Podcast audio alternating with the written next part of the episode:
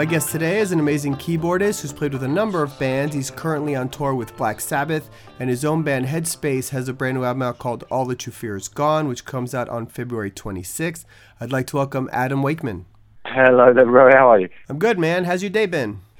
Uh, it's been good, actually. Um, it's been quite a um, spoke to some nice people. That you know, it's always good when people are, you know, people want to talk talk to you. I'm always happy to. I'm always happy to, uh, you know, chew the ear off people. I'm sorry about all the changes. It's been a, a bit of a, you know, as always with these with these kind of tours, there's uh, the caveat of subject to change with just about everything that happens. So we, you never quite know where we're going to be uh, from one day to the next. Yeah, right. I mean, do you end up uh, sort of sometimes when we interview people and we ask them, "So where are you these days?" They they often say, "I don't know." Yeah, I know it sounds really it sounds ridiculous. The worst one is the is the uh, is to do with the day because every day is you know, people think, oh, you don't know what day it is because you're just, you know, out of the game the whole time. It's like, well, no, every day's a work day. You're either touring, you're either traveling, or you're playing. It's like a Saturday, Sunday mean nothing. You know, it's every day's a weekday. so it is really easy to forget what day it is. I mean, you know, without if I didn't look on my computer now, I wouldn't know whether it's a Saturday or or a Tuesday. You know. yeah, that's a, that's that's a bad problem to have, I guess. Um, well, it only really matters when you get home and you realise that you've got to pick the kids up from school, and, and, and then you, you find out it's a Sunday. You know. All right. So uh, you're in LA right now. I mean, at least you're getting some some good weather and and uh, a nice place to hang out for a little bit. It is. It's been uh, it's been great actually. It's uh, I mean, uh, not so great for Ozzy, obviously, because he's he's trying to get himself better. But um, yeah, from coming down from Canada, we were in Omaha and um, and then up into uh, into Canada. Uh, right. Uh, it was freezing. It was like minus twenty something. It was so cold. um, and then uh, yeah, coming here for a bit of uh, a bit of sunshine has, has been uh, has been lovely. A very well a very welcome sort of break. And I've got to see a few friends of mine as well. Some musician friends of mine are in, are in town working, so get to uh, you know see people that I you know I rarely get to see in England. Yeah, very cool. So you're touring with uh, Black Sabbath, uh, something you've done on occasion, uh, I guess. Um, how long have you been working with those guys and with Ozzy, and, and sort of how did that relationship come about? Well, I've been working. I've been in Ozzy's band for 13 years now. This is my 13th year, uh, and in fact, the first tour that I was doing with Ozzy, I did I did a couple of shows I think with him, and uh, and then a tour came about that was a uh, um, that got changed at the last minute, an Ozzfest tour to, to Sabbath. So I think that was 2004.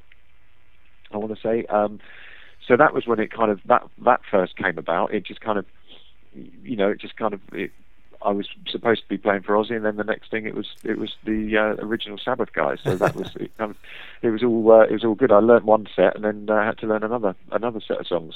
But it all came about originally through through Sharon. I met Sharon at a, an Annie Lennox concert. Um, I was touring with Annie over here in 2003, and uh, and Sharon was in the audience, and I got chatting to her um, after the show, and uh, got on really well with her, and um, and then about six months later, um, she uh, her office um, uh, emailed me. In fact, bizarrely, I don't know how long you've got, but this is quite a, bizarre story. She go ahead. Uh, the, the, off, the, office emailed my website, and at the time it went to um, a Hotmail account. The uh, the email came in and and went to the junk mail. Right. And I never I never checked junk mail. It just deletes after however long. And and for some reason I checked the junk mail, and 30 days previously, so it was about to be deleted. There was a message saying, "Please, can you call um, share, you know, the assistant on this number, um, Sharon Osbourne's office. And I thought, oh, I'm going to click on it and open the number. It's going to be like a, you know, enlarged penis cream or Viagra right. or something. Um, so, uh, so I phoned the number and I spoke to somebody at the office and they said, oh, Sharon really, you know, enjoyed meeting you and liked your playing and wondered if you'd be available to um, to tour with Ozzy. And uh, and at the time I couldn't. I was on tour with a band called Travis. I didn't couldn't see you playing with them. That's amazing. That's very cool. Yeah, I did. Uh, well, I ended up doing four or five years with them, uh, from sort of 19, no, 2000 up until 2005, 2006, on and off. Oh, no kidding. Yeah, it was uh, it was good. I managed to juggle both gigs for a while. I was doing both. I was doing Sabbath uh, and Ozzy and and Travis. They would never tour at the same time, so it was perfect for a while.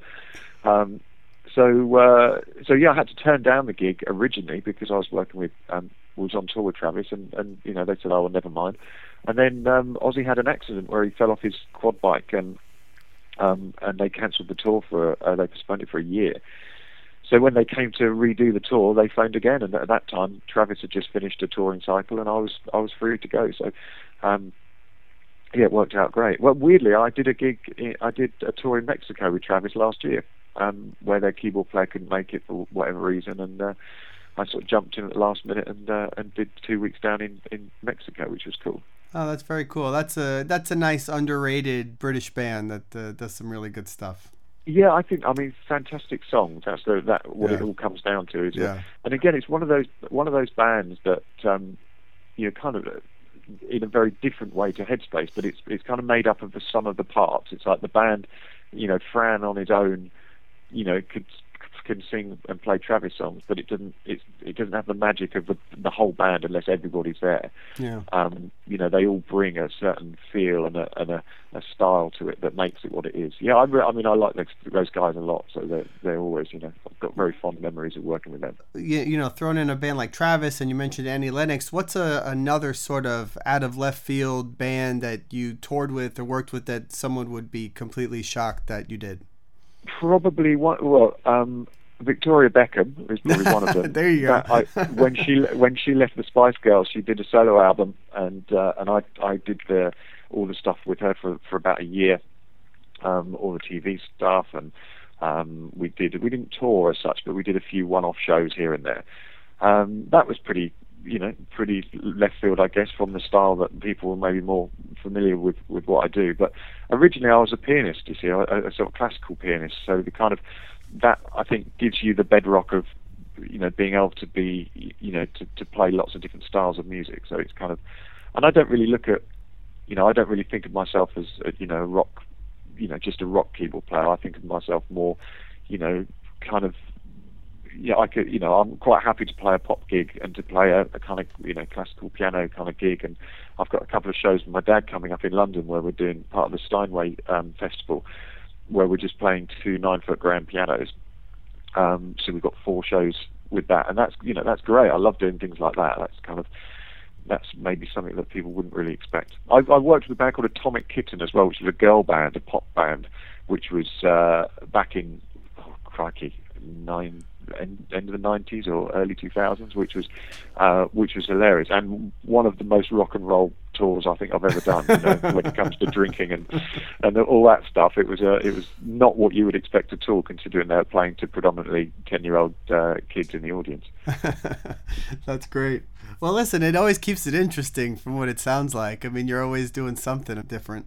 I think it, I think that's what keeps it. You know, in in any job, whatever your your kind of job is, whether you're a builder or whatever, it's like if you're doing the same thing over and over again, you just kind of get bored. And and with you know, music's one of those one of those jobs that if you don't enjoy it, you shouldn't be doing it. You know, it's kind of I, I feel very lucky every day that I kind of whatever it is I'm doing, I'm I'm able to do to to earn a living using some you know using stuff that I'm really into. I've I've been you know, practicing and all the all my all the time when I was a kid, you know, the, my friends are out playing football. I was sat there practicing. It's kind of it wasn't because I was, you know, forced into a room by my dad and, and beaten if I didn't do four hours of uh, of scales practice. It was because I wanted to do it. And and when you get older, you realise that that's you put those years in, and um, you know, if you don't enjoy it, you should be doing something else. For sure. Uh, well, I mean, you have the new Headspace album, which we want to talk about as well. Um, All That You Fear Is Gone comes out uh, this month, February 26th. And, um, you know, the, the first album was really kind of well received. When you sort of look back on reviews and what people think of the band, everybody really looks at that album and says it was really something else. Um, and so far, the, new, the reviews for the new one have been stellar as well. Was this, when you started the band, uh, did you look at it as sort of we're going to do a few albums and it's going to be a band that, that comes back and does a second album, or or it sort of just sort of happened after because the first one was successful?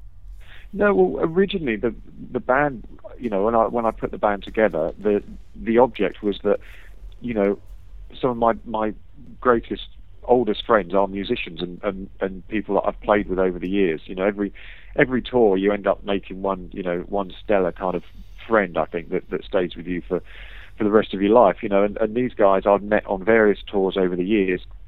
And and I just thought it'd be great to actually have a band where you're in, you know, you, you've got your your friends there as well. You know, it's, it's kind of kill two birds with one stone.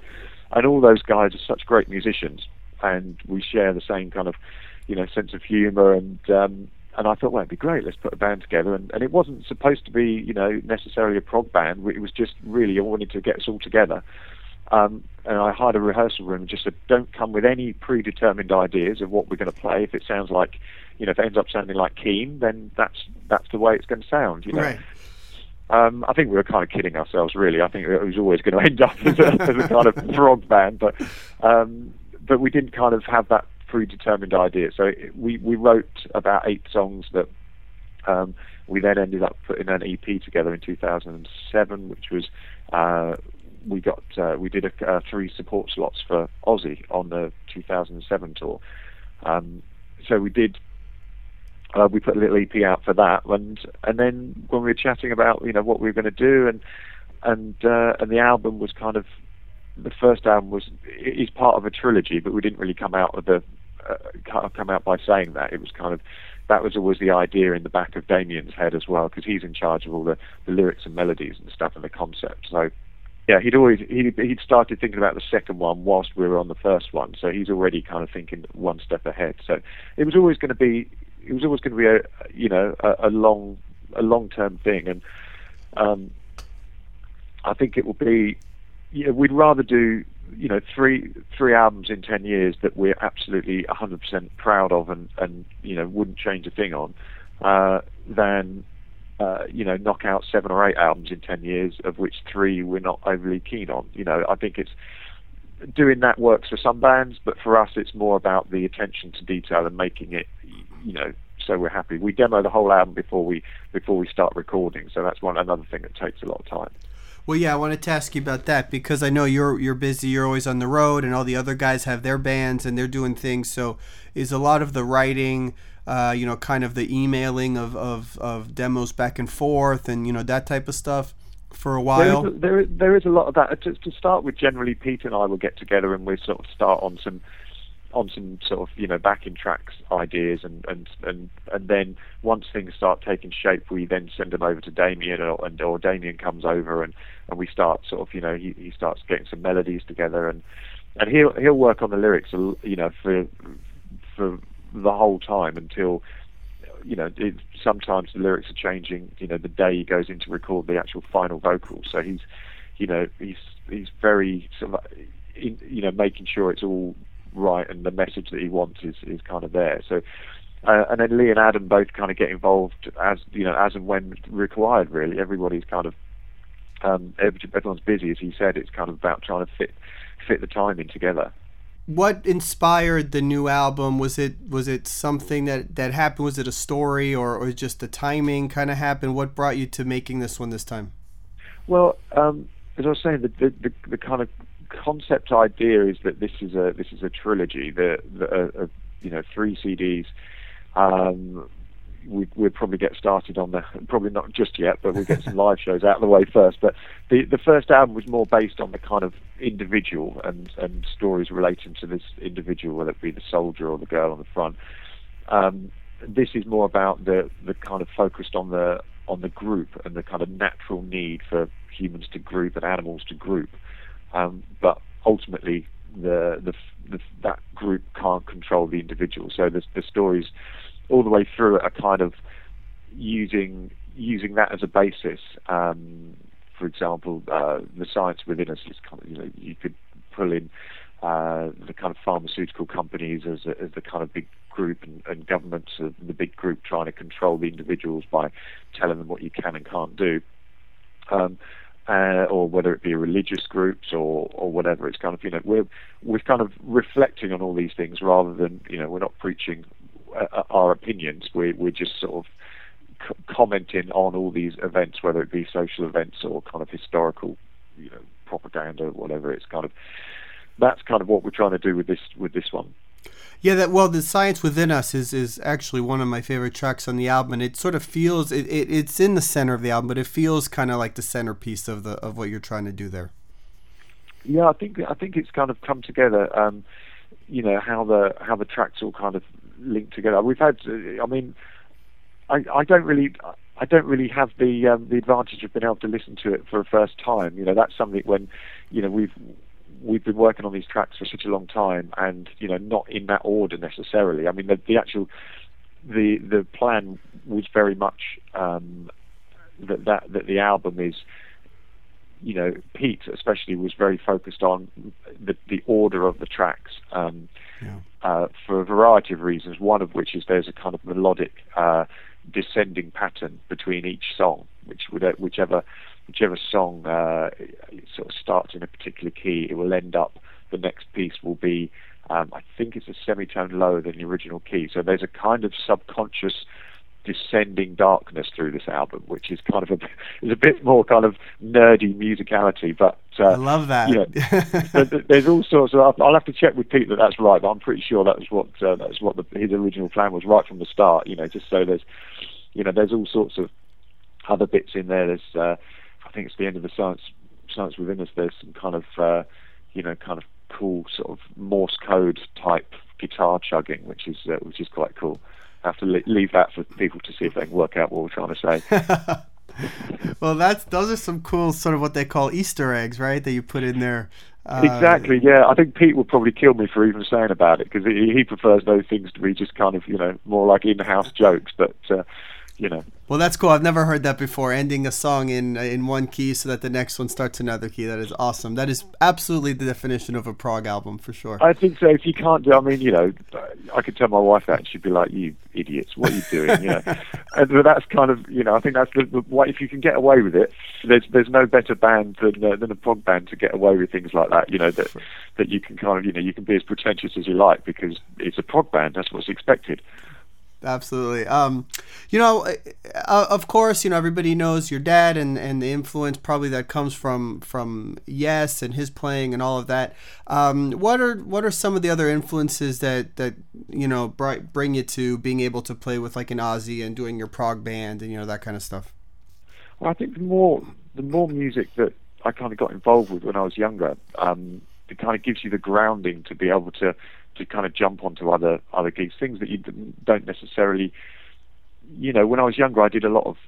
I turned down a lot of things because I felt uncomfortable. I wasn't really sure of my sort of boundaries, so I turned a lot of sessions, a lot of recording sessions down with it kind of, you know, with people because I felt that it wasn't quite, didn't fit with what I felt comfortable with. But what I realised quite early on is that unless you do absolutely everything, you don't really know your boundaries. You don't know how far you can go with with music. So I kind of opened up my you know eyes to doing everything as much as, as as, I could. I'd you know play with pop bands and jazz bands. I mean, I love jazz. I'm not a, you know I'm not as confident a jazz player as uh, as I'd like to be, and but I know my boundaries. I'm not going to go and sit in um, at the Hundred Club and, and play jazz standards all night. Um, but uh, you know, it's it, all these things give you a grounding where you where you know what you feel comfortable with. And last night was a classic example actually of um, I met a friend of mine, a producer, Fraser T. Smith, who incidentally was the reason that I know Damian. Um, we had a band together back in the day called Geronimo Road, myself, Fraser, and and Damian. Um, but he's in town. He's a um, a writer producer now. Um, he wrote uh, "Set Fire to the Rain" with Adele and some other great uh, great tunes with Sam Smith and uh, Green, and so he's out here working. Um, and uh, he invited me to a, a club last night, and you know, one drink led to another, and next thing I know, I'm, I'm in the corridor with Paloma Faith, um, deciding what songs to play. So I ended up playing a few songs with her last night, uh, which was just the most bizarre thing ever. But that's, you know, I knew that our chances are I could. Well, I knew most of the people in the room were drunk enough not to notice if I made a mistake, and, and secondly, it's kind of those those situations don't come up very often. That sounds that sounds like a lot of fun, man. That's pretty cool. Really good it stuff. It was hilarious. Yeah, I I, can't, I, I think I played um, uh, an Etta James song. I'd rather go blind, and um, another tune I can't remember now. But yeah, those I mean those, those kind of things are fantastic to be able to just you know have those kind of stories makes you know makes my year. It's fantastic. How is uh, Ozzy on tour these days? Is he is he more mellow? Is it in the stories of old days, you know, or, or still kind of out there partying? What what is that like? No, it's all it's all very it's all very kind of calm now. It's kind of I think, you know, he's he's been sober a long time, and it's kind of it's most, you know, it's it has to be calm and it has to be kind of organised because it's a, you know, it's big business as well. It's kind of you know, it's it's not like you know you cancel a show for because he's thrown a TV out the window, and you know that costs lots of people lots of money, and and there's Right. lots of people, you know, that are that are working, and um, you know I think that you know those days are those days are kind of you know are long long gone really. It's it's just it's more about making sure everyone's healthy as well, and everyone is fit enough, you know, for the for the tour. Un- Unfortunately, with the most recent uh, couple of uh, postponements because he's got sinusitis. You know, those kind of things are unavoidable. If you're, you know, if you get ill, you as a singer, you you've got to have time and, and get better. You can't Yeah. rush it. Um, you know, if I had a cold, I could get through pretty much anything. It's but you know, if I'm just playing keyboard, so it's not. You know, if you're standing up there singing, you you've got to, you know, you've got to be be well. So, but, you know, these days it's more about keeping the sort of you know fitness up and running because these these tours and shows are, are long. You know, it's a it's a long run this this uh, this tour, so it's got, everyone's got to be on good on good health. That's good to hear.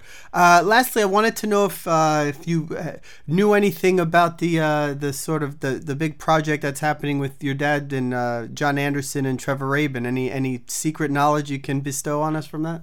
No, all I know is that I remember when my dad told me about it, he just said, "Don't tell anyone." Um, and then I said, and then I said, "Well, it's a bit late for that because Jon Anderson has just tweeted it." So uh, I think, so I I know about as, as much as that they've been uh, they've been talking about. So I haven't actually spoken to my dad for for a while. So I must um I must give him a call and, and try and find out what's uh, what's going on. But um, you know, I, I would. Uh, I, I hope I'll be able to see some shows. That's for sure. Yeah, well, the the prog world uh, is very excited about that one for sure. Well, yeah, I think um, he did ask. He asked if I was available to do sort of second keys um, with him on uh, on the shows, um, but uh, but unfortunately, um, it's it's going to be overlapping with Sabbath, so I'm not uh, I'm not able to do it. Unfortunately, I, I would have absolutely jumped at the chance otherwise. Yeah, that'd been great. Well, listen, Adam, uh, this was a pleasure, man. I learned a lot of cool stuff that you played with Travis and uh, you know Victoria Beckham, all sorts of great things. yeah, she, she's not a name that normally sort of crops up. In fact, I actually, I'm, um, I mean, I, I spent quite a lot, you know, I, over a year, quite a bit of time with her, and uh, had the the most bizarre. It was, you know, 12 years ago, Yeah. um, and uh, and when I worked for her, I had very short blonde, bleached blonde hair, um, and uh, you know, cut to to sort of 10, 12 years later, and I was playing in Boston, and the Spice Girls had, had reunited and her assistant called me and said, "Oh, you should you should go and see her. You should go go to the gig." And I said, "Oh, she won't remember me. It's uh, 10, 12 years ago, you know." Um, and and the assistant was quite insistent that I go to the gig, and I thought, well, I'll go along and I'll just go and say hello. So I, I got ushered into this room. Uh, bear in mind, two years ago, I, well, I've still got very long hair, but I've got really long hair, and I had a long beard at the time as well. Uh, so it looked kind of a cross between a sort of homeless man and, um, and Jesus, somewhere along those lines.